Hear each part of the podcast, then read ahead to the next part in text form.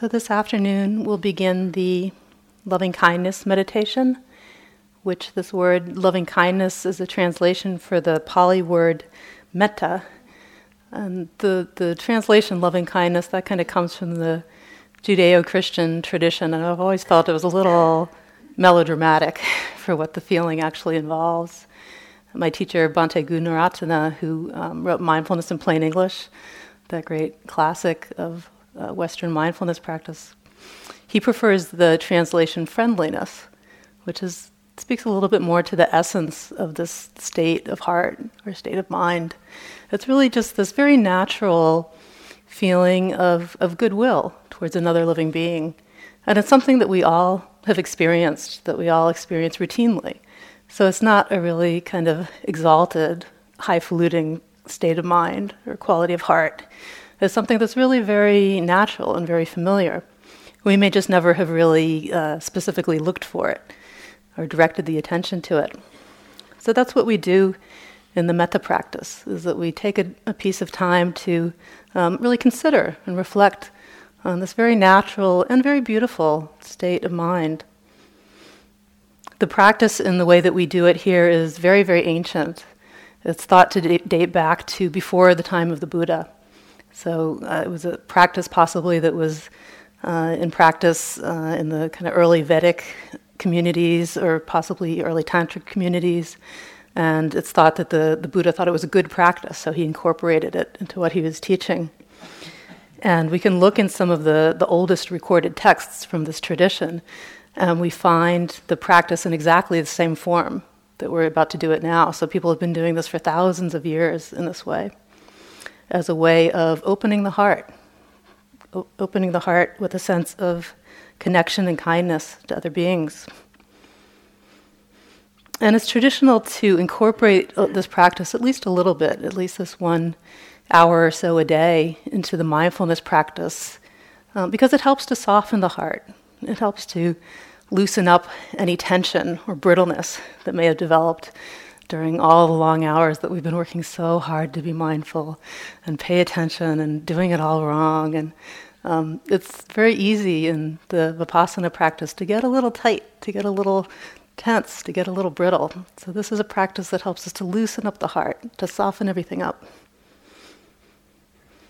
And the way that we do it, if you're not familiar already with this practice, is that we choose a being and I'll talk a little bit more about that as we get into the meditation.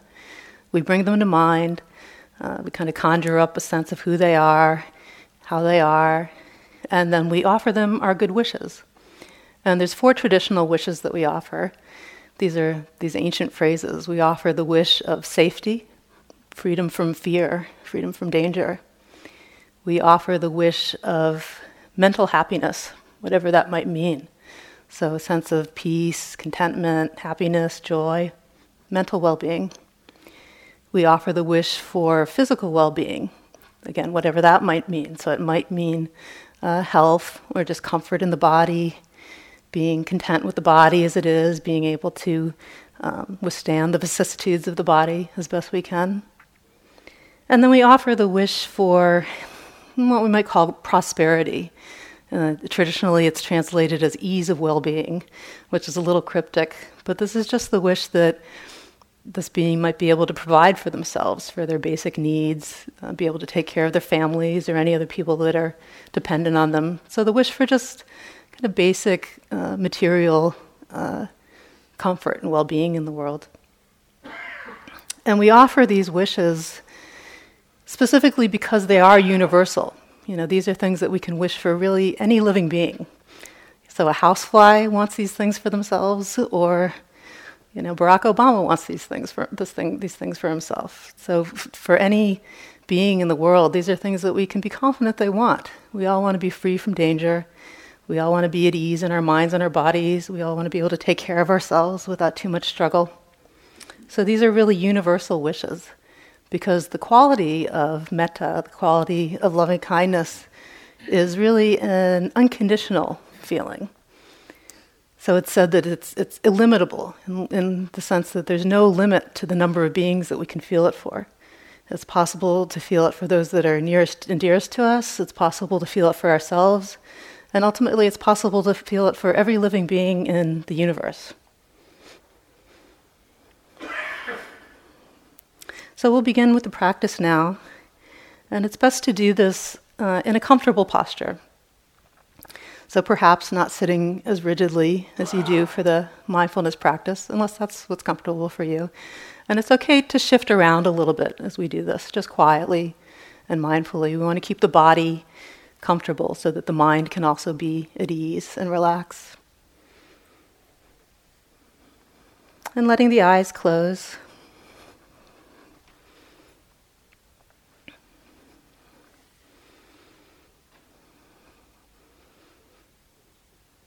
Coming back into a sense of connection with the body. Feeling ourselves sitting.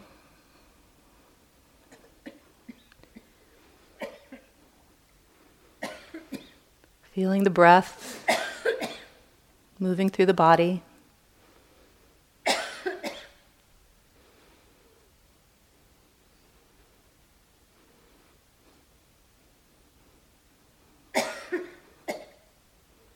and connecting with a felt sense of our presence here.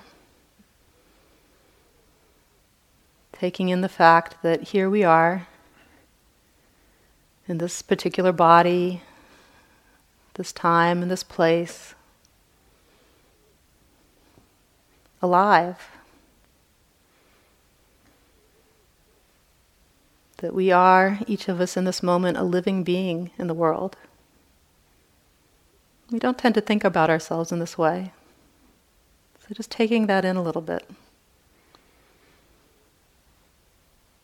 Here we are,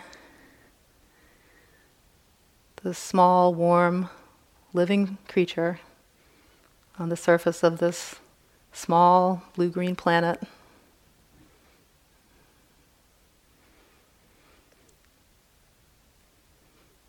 And what is it that we want for ourselves? Seeing if we can connect with the space around the heart.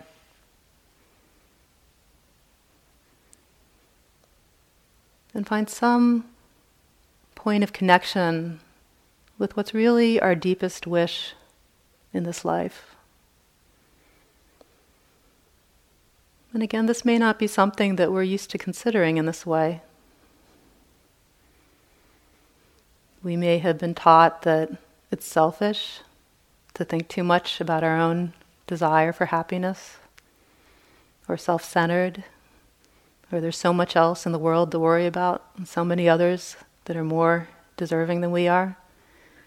We can have been told all sorts of stories that keep us from really connecting with the deepest wish in our hearts, which is for happiness. So, can we allow ourselves to sink into the heart and touch that? Maybe verbalizing that to yourself in whatever way feels really authentic and really sincere. So, this is not just a dry academic exercise, but to see if we can really sink into that tender place in our hearts that longs so passionately for happiness, for peace, for ease.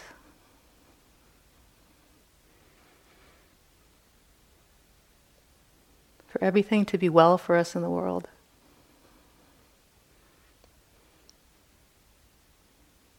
This is the starting point for all genuine loving kindness. We can't offer to another living being a genuine well wishing until we can connect with our own desire for well being in our own hearts.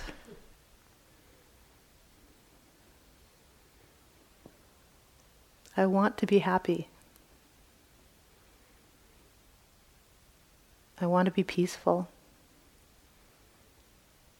I want to be content.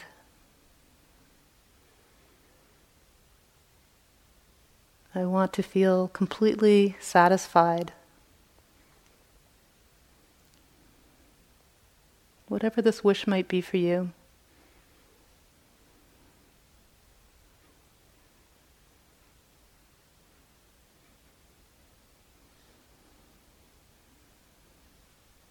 And to whatever extent we can acknowledge that and really feel that longing in the heart,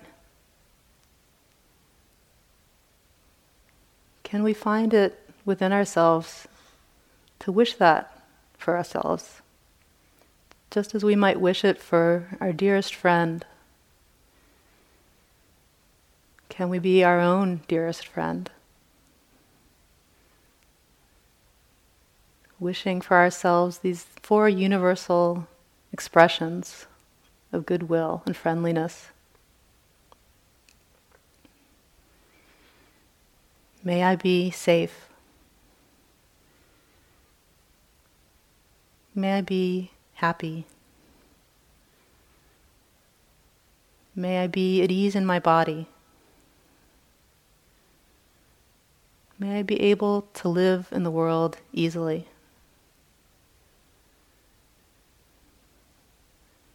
So, if we're new to this practice, we might take a little time and find the expression of these wishes that feels sincere, that feels authentic for us.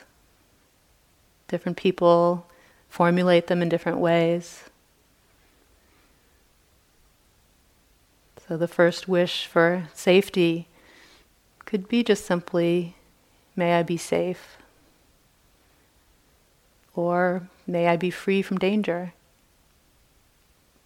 May I be free from fear and harm. May I be protected from all forms of harm. These are all various options. But it's important to come up with our own that feels like it resonates for us. So just seeing how you might express that wish.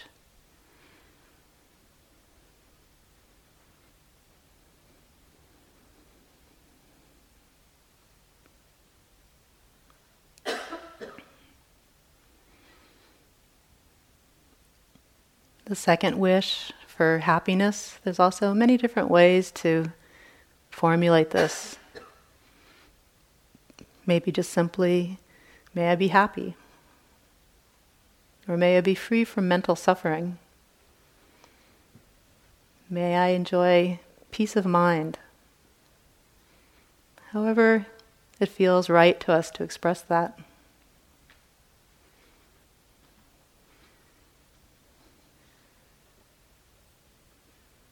Considering what words you would choose for this wish.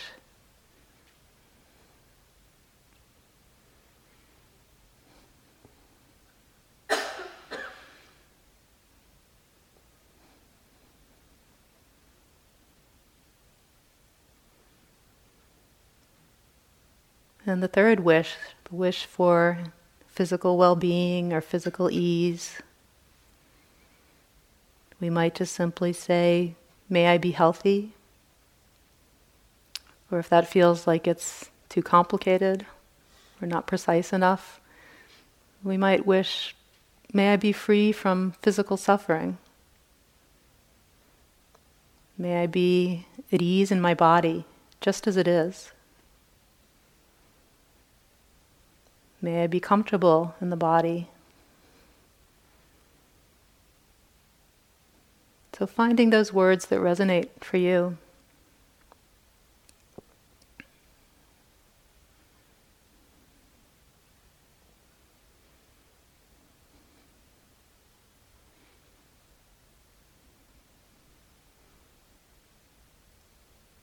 The fourth wish, the wish for ease of well being. May I be able to live in the world easily. May I enjoy prosperity. May I be able to care for myself without struggle or difficulties. Finding that way of expressing this wish that fits your own language and your own understanding.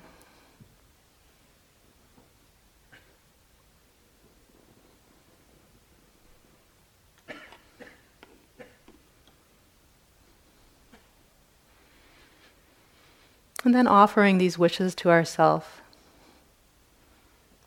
reconnecting with the sense of our presence here, seeing if we can touch into that place in our heart that genuinely longs for real well being, for true happiness. And then seeing if we can find it in our hearts to wish that for ourselves, like a dear friend. May I be safe. May I be happy. May I be at ease in my body. May I be able to care for myself without difficulties. Using whatever language you've found resonates for you. And leaving some space after each wish to be sensitive to the response of the heart, to see what comes up in the wake of that wish. How does the heart react? Whatever reaction comes up is fine. It's just simply to notice. So, this portion of the practice is really a mindfulness practice. We offer the wish and then we see what arises.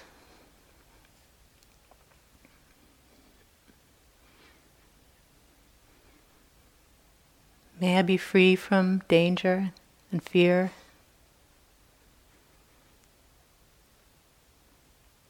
May I be free from mental suffering. May I be free from physical suffering. May I be able to live in this world with ease.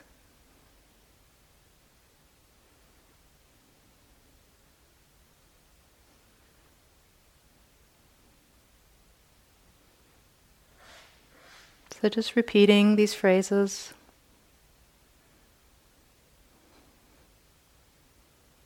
Offering that wish to ourselves. And then giving some space to see the reaction of the heart before moving on to the next one.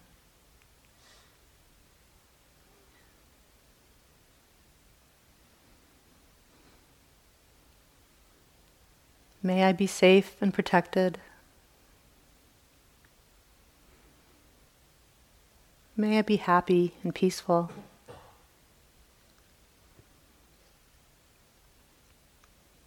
May I be comfortable and at ease in the body.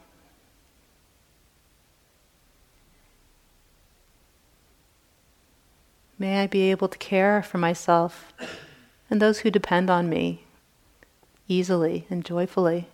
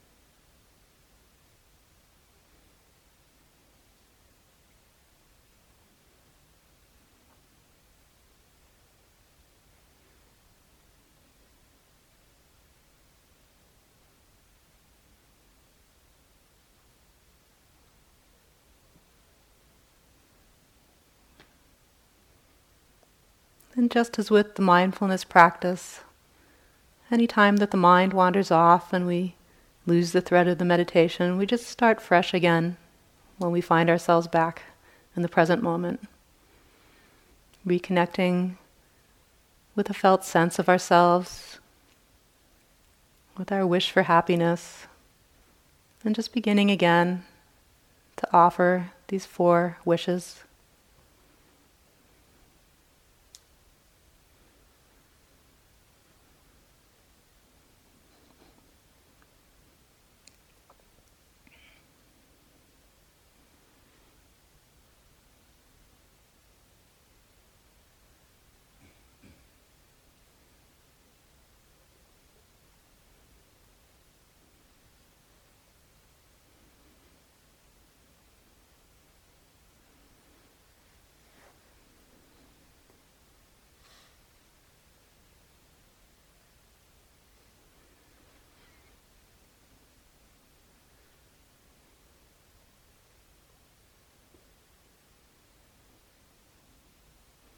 If it feels like we're ready to move on, then we might consider a second being that we could offer our friendship to, offer our goodwill to.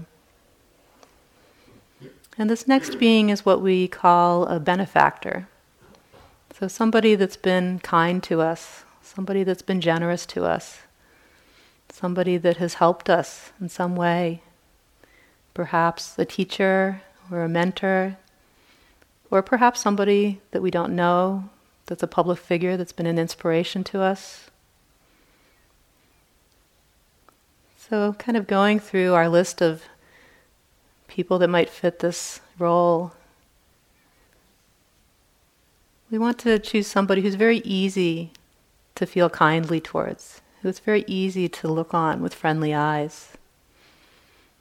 So, probably not someone that we have too complicated or too intimate of a relationship with. So, for example, a, a spouse or a parent or a sibling or even a very old friend may not be the best choice for this being, but someone who we have a relatively uncomplicated relationship with, but just a real genuine sense of gratitude and appreciation for.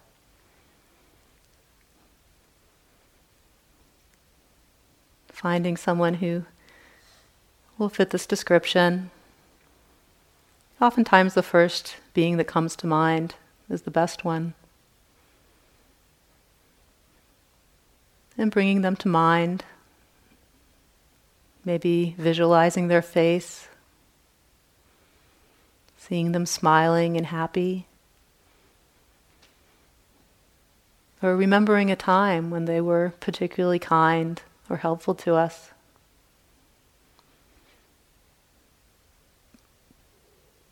Bringing to mind their beautiful qualities, the things that we really appreciate about this person. And once we feel like we've gotten a good felt sense of this being, then offering them these same universal wishes of goodwill, the very same things that we wish for ourselves. May you be free from danger. May you be happy and peaceful. May you be at ease in your body. May you be able to live comfortably with ease in this world. Again, using whatever language for these wishes feels authentic for you, and continuing at your own pace, leaving that space to notice the response of the heart after each wish.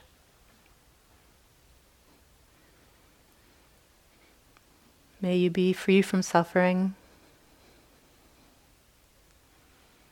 May you be free from fear and danger.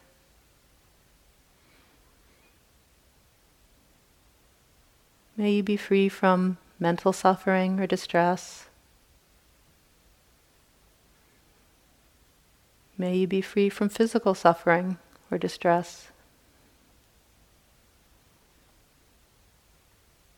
May you be able to care for yourself easily and joyfully.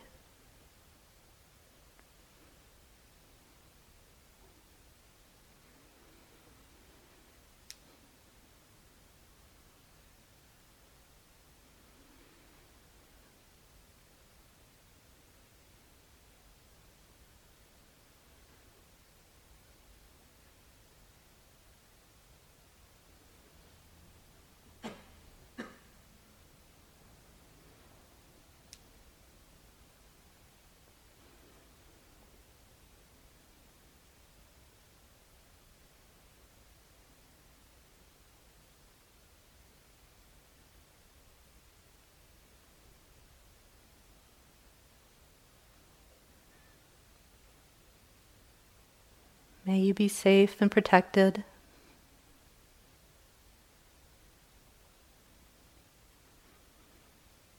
May you be happy and peaceful.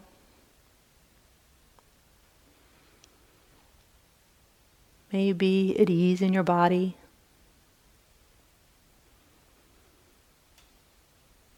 May you live with comfort and without struggle.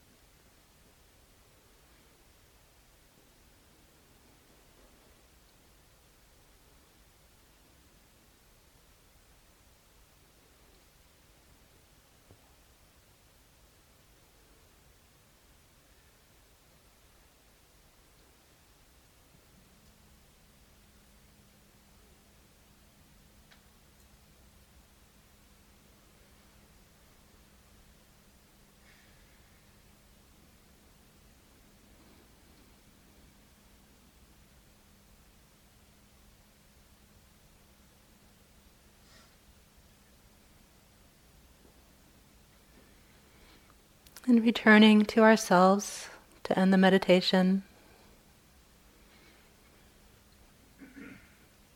Maybe taking stock just for a moment of what's come up in the course of the meditation. And if there are tender places that have been uncovered, offering ourselves our own care and compassion. We might even place a hand on the heart and just give ourselves that gesture of caring and protection for the places in us that are vulnerable, that are deep.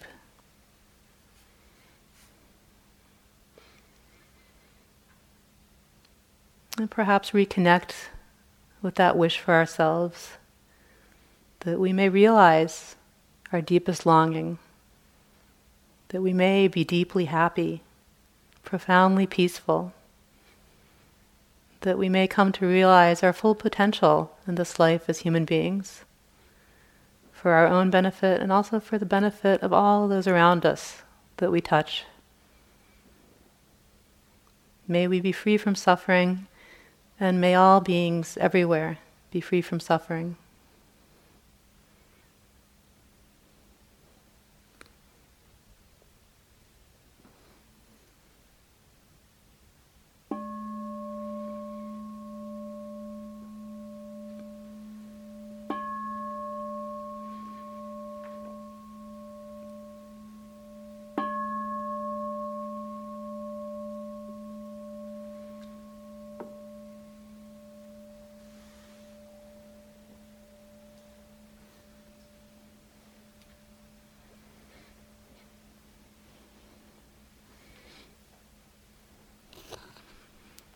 We have a few minutes if there are any questions about the metta meditation. I know this is new for many of you, or even if it's not new, there are always new things that can come up.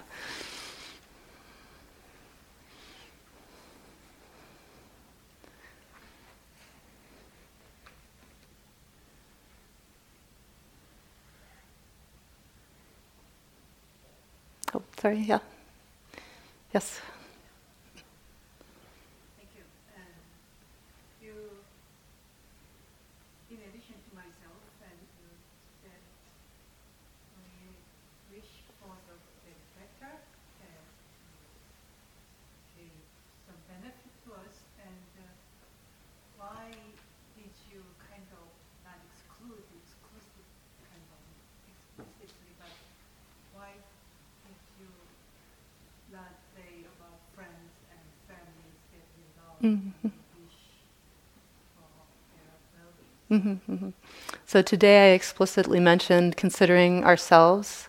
to offer our wishes and also the, the, benefactor figure, somebody who has been generous or kind to us in our lives. So why didn't we inc- I include friends and family, all of those really important people in our lives? Um, there's a traditional progression to the loving kindness meditation, and it's designed really to follow the path of least resistance. Because as we all know, or we will know soon, you can't force the heart, you can't force it to open. So, over many millennia, millennia of doing this practice, um, people have discovered kind of the, the easiest into it. And t- traditionally, this is through ourselves. You know, the, the, traditionally, we're the ones that we care the most about. That we're easy. It's easiest for us to connect with a sense of caring for ourselves. Um, in the West, however, we're all really neurotic, and it's not always the easiest in. So we also offer, along with that, the person who's traditionally the second in the in line of being easiest to offer our good wishes to, a benefactor figure, somebody who's been really good to us, somebody that it's very easy to have a sense of appreciation and gratitude towards. Gratitude is a really easy in to, to metta, to a sense of goodwill and loving kindness. So if we can find somebody that, that fits that description, that either either ourselves or a benefactor figure, for most of us is the, the easiest path into metta. Not for everybody. So this is an area that we explore as we get familiar with the practice. But we're actually going to introduce the practice in, in the traditional progression over the course of the retreat. So maybe tomorrow, tomorrow Annie will um, talk about uh, continuing to ex- extend the feeling and the, the wishes of metta to uh, our dear friends or people closer to us. But it's uh, very quickly we find that it really is true that ironically, the people that are closest to us in life, you know, our, our spouses, our children, our parents, other family members, you know, dear friends, um, the very uh, messiness of our relationships with them makes it more difficult to just offer that very simple feeling of, of uncomplicated well wishing. Not that we you know can't feel that for them as well, but there just may be more that comes up that is, is uh, messy around those people. So we start in the in the the easiest way, and we progress in the easiest way. And we never want to feel in the practice like we're we're pushing the heart and we're trying to really like tear it open, you know, and and uh, move it into places that it's not ready to go. So, for example, starting with ourselves or starting with a benefactor figure. Um, if that's all that we're comfortable with, if we feel that we really can't move past that to people that we have more complicated relationships with, then we just stay there for as long as we feel like we need to it will be just as beneficial. We don't ever really need to move to uh, any other being. We could just pick one being and stay with that person forever because really the whole point of the loving kindness practice is that it's unconditional. This feeling of metta, when we really tra- tap into it, is equally available to everybody. It's really a mood of the mind, it's a mental state, the mental state of goodwill, of friendliness. Uh, much like the mental state of irritability or anger, right? like we've all had those days when we just get up on the wrong side of the bed and you know, our partner or our coworkers or, or whoever happens to come into contact with us while we're in that mood is the lucky recipient of our, you know, irritable mood. Um, so in a way, it's it's unconditional, unconditional irritability. you know, it doesn't really matter. The being that comes into our view, whoever comes into our field, will will receive that energy from us. And it's really the same way with uh, loving kindness, with the metta feeling. It's a feeling, it's a state of mind. And in the same way, when, we, when that's really flowing, when that's really strong in us, whatever being crosses our path, whether it's somebody really close to us or a stranger or the birds outside or whoever it might be, people that are difficult in our lives, um, when that feeling is really strong and present in the heart, then it will just naturally fall on whoever comes through our field, whoever appears before us. So it really doesn't matter what being we choose to cultivate it, just so long as we find a being that, that is, is helpful, that's easy for us to um, connect with in that way. That was kind of a long answer to your question, but just to give you some sense of the, the direction of the practice and how it unfolds. So as the days progress, we'll get into working with, with different beings in your lives. Yeah. Is there one way in the back?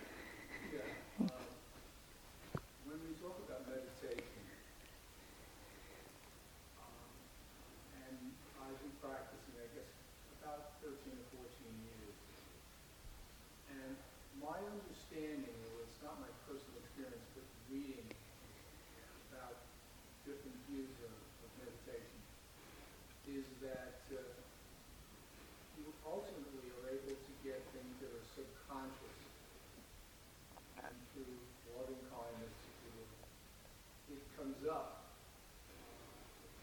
where before you know, the people that, that don't do it, it's a more difficult thing to do. Is that your experience that in, in, in, your practice as an example that you found that naturally things come up that have been subconscious and, and you're able to see things more clearly as a so when, when you talk about things coming up from the subconscious, what, can you clarify that a little bit?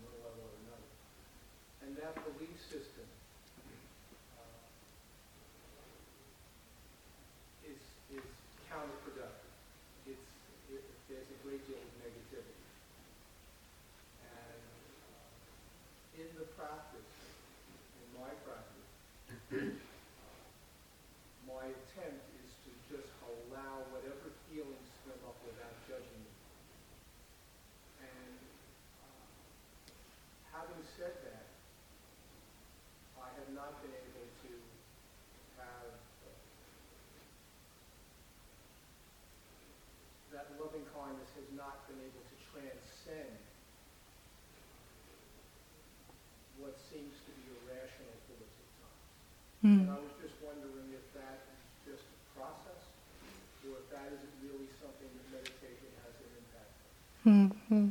So the the possibility for meditation to really overcome deeply programmed negative views we might have been given about ourselves. Is that getting to yeah, yeah. um, what I have found for myself, and what I've found from talking to probably now thousands of yogis during the time that I've been teaching here and back in DC, is the, the power of our minds to uh, transform themselves through this practice and, and through other uh, means as well, other uh, disciplines, is profound. It's, it's far greater than we expect it to be. It's far greater than we give ourselves credit for, for it being. That we really are uh, able to significantly alter uh, the course of our personalities, of our lives, of our perceptions of ourselves, of our way of relating to the world. Um, you know, I wouldn't be here doing this if I didn't believe that was the case. Um, and yet, at the same time, it's constrained. It's constrained by our conditioning. So the the power of this practice is tremendous. It can have amazing impacts on how we are in the world and how we experience ourselves and how we experience our lives. But there are certain parameters that we have to work within. You know, we have to work within the container of all of the conditioning, you know, at least from this lifetime and possibly from many lifetimes before, as the traditional teachings go, um, that have brought us to be the people that we are and to have the minds and the bodies that we have and to, to be in the world that, that we, the way we currently are. So I think of this practice kind of um, as trying to drive like a big uh, uh, luxury liner, kind of like the Love Boat. I grew up in the 70s. you know, so you, you can turn the Love Boat, you know, but you can't turn it on a dime, you know. You have to work within the parameters of what's possible for that vehicle. And it's the same for us. You know, if, if, we're, if we're determined, if we're persistent, if we're patient, then we can turn this, this kind of big behemoth of all of our conditioning uh, in a dramatically different direction. But we have to work within the parameters of, of what we've inherited, what we've uh, come to, to have as our conditioning in this lifetime. So, you know, the, the way in which that plays out for each individual person can vary dramatically. And oftentimes, uh, what we get is not what we thought we were going to get out of the practice, or not what we would like to get out of the practice. Um, it is a very organic process, and to some extent, it's a leap of faith. We have to really uh, be willing to surrender ourselves to unfold in the way that our system has to unfold for us, given the parameters that we have to work with. And usually, we don't know what those are. usually, we don't know where we can shift or how much we can shift at any given time on our path. But if we're patient and we're willing to, to go with the flow of it, then I've seen time and time and time again that dramatic change, dramatic transformation can happen for each of us. So I don't know if that speaks a little bit to what you're asking. Yeah. Maybe one more?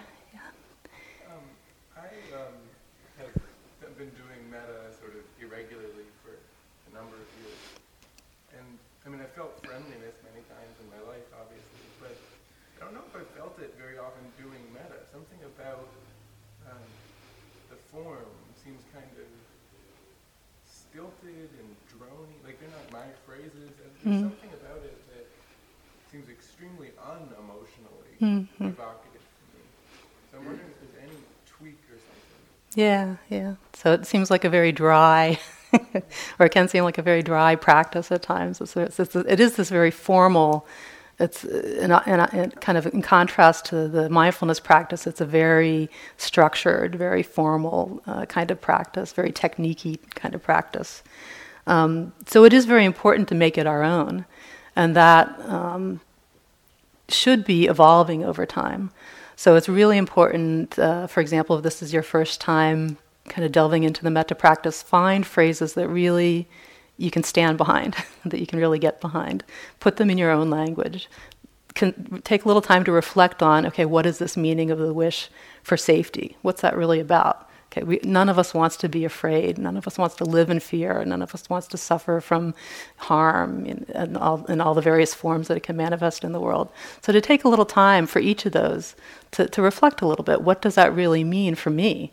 You know, is there a way in which I can language that? I can understand that wish in a way that, that really makes sense, that I, I understand that's true for me, and I can also see that, you know, really nobody wants to be in a situation of feeling like they're in danger, feeling like they're unsafe.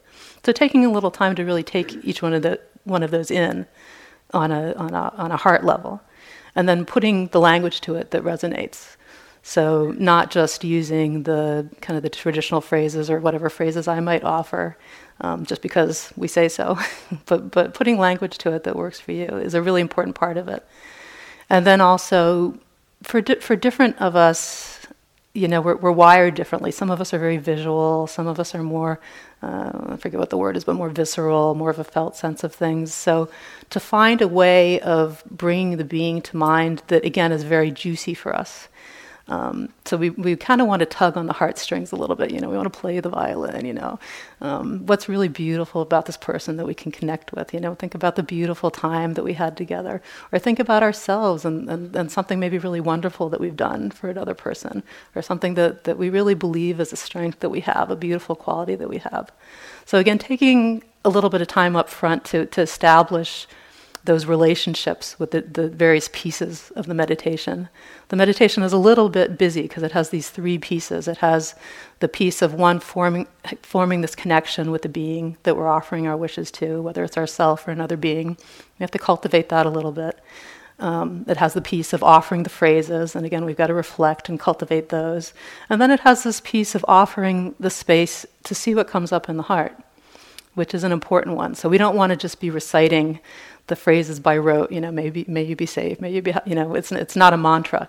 the point is not just to kind of spit them out and get them over with, but to understand what we're saying mentally as as we offer that wish. What's real to really connect with the meaning of it, and to take as much time and go as slowly as we need to to really get that, really connect with that, and then see how this heart responds. And it's important to remember with this practice that the point of it is not actually to manufacture a feeling of metta. we can do this practice for years and never feel anything that we could remotely identify as metta. The, the point is to do the practice and see what it brings up. Um, there's a great quote from Rumi, which I can't remember exactly, but it's, it goes something along the lines of uh, Your task is not to create love in the heart, but to uncover all of the impediments to it. And that's really how this practice works. It's said to be a practice of purification. So, for most of us, we don't just have immediate, instant access to that feeling of free flowing, unconditional kindness. And we won't for a long time, probably, if we're really being honest with ourselves. But we do it a little bit, we get some little tastes of that, and then we see a lot of other things that are not metta, that are not kindness. And that's really the important work of the practice to see the indifference that comes up, to see the animosity that comes up, to see the jealousy that comes up, to see all of these other things that come up that are our impediments to, to having that feeling of friendliness universally. And so little by little, we expose all of that. And through the seeing of it, it's the seeing of it, the knowledge that will set us free. Uh, once we see that we have those impediments, then the, they begin to, to loosen, they begin to weaken little by little we can more and more come to understand um, the things that are holding us back, and gradually the heart will let go. So it's it's a it's a it's an ongoing process. It's an ongoing investigation, and we need to be patient and not um, not feel like we have to force it or fake it in any way. We can just let this practice unfold in its natural way and trust that process. So I don't know if that that helps at all. Yeah. So keep if it, if you feel like it's not quite working, experiment a little bit more. See how you can make it juicier. Yeah. All right. Time for walking.